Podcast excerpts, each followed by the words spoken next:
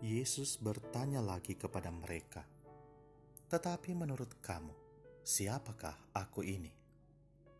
Maka Petrus menjawab, "Engkau adalah Mesias." Injil Markus pasal 8 ayat 29.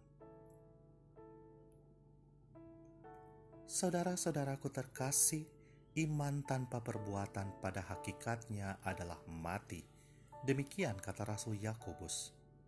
Seorang yang menyebut dirinya Katolik tidak boleh hanya mengakui imannya di dalam peribadatan gerejani atau mewartakannya dalam rumah dan di keluarganya saja.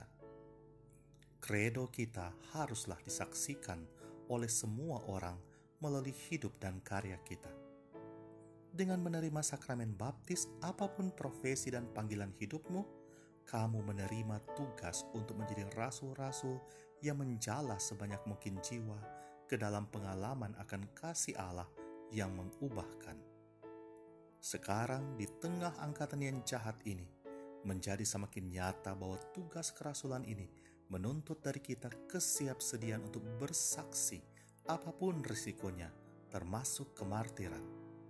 Jangan hanya mau menjadi pengikut Yesus, tetapi menolak menyangkal diri dan memikul salib.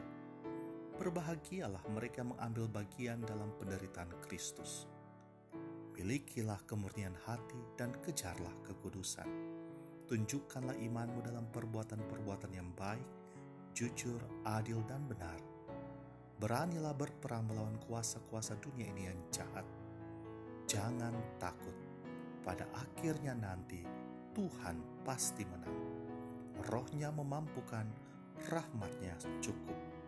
Dunia ini dengan segala kemuliaan fananya akan segera berlalu surgalah rumah kekal kita.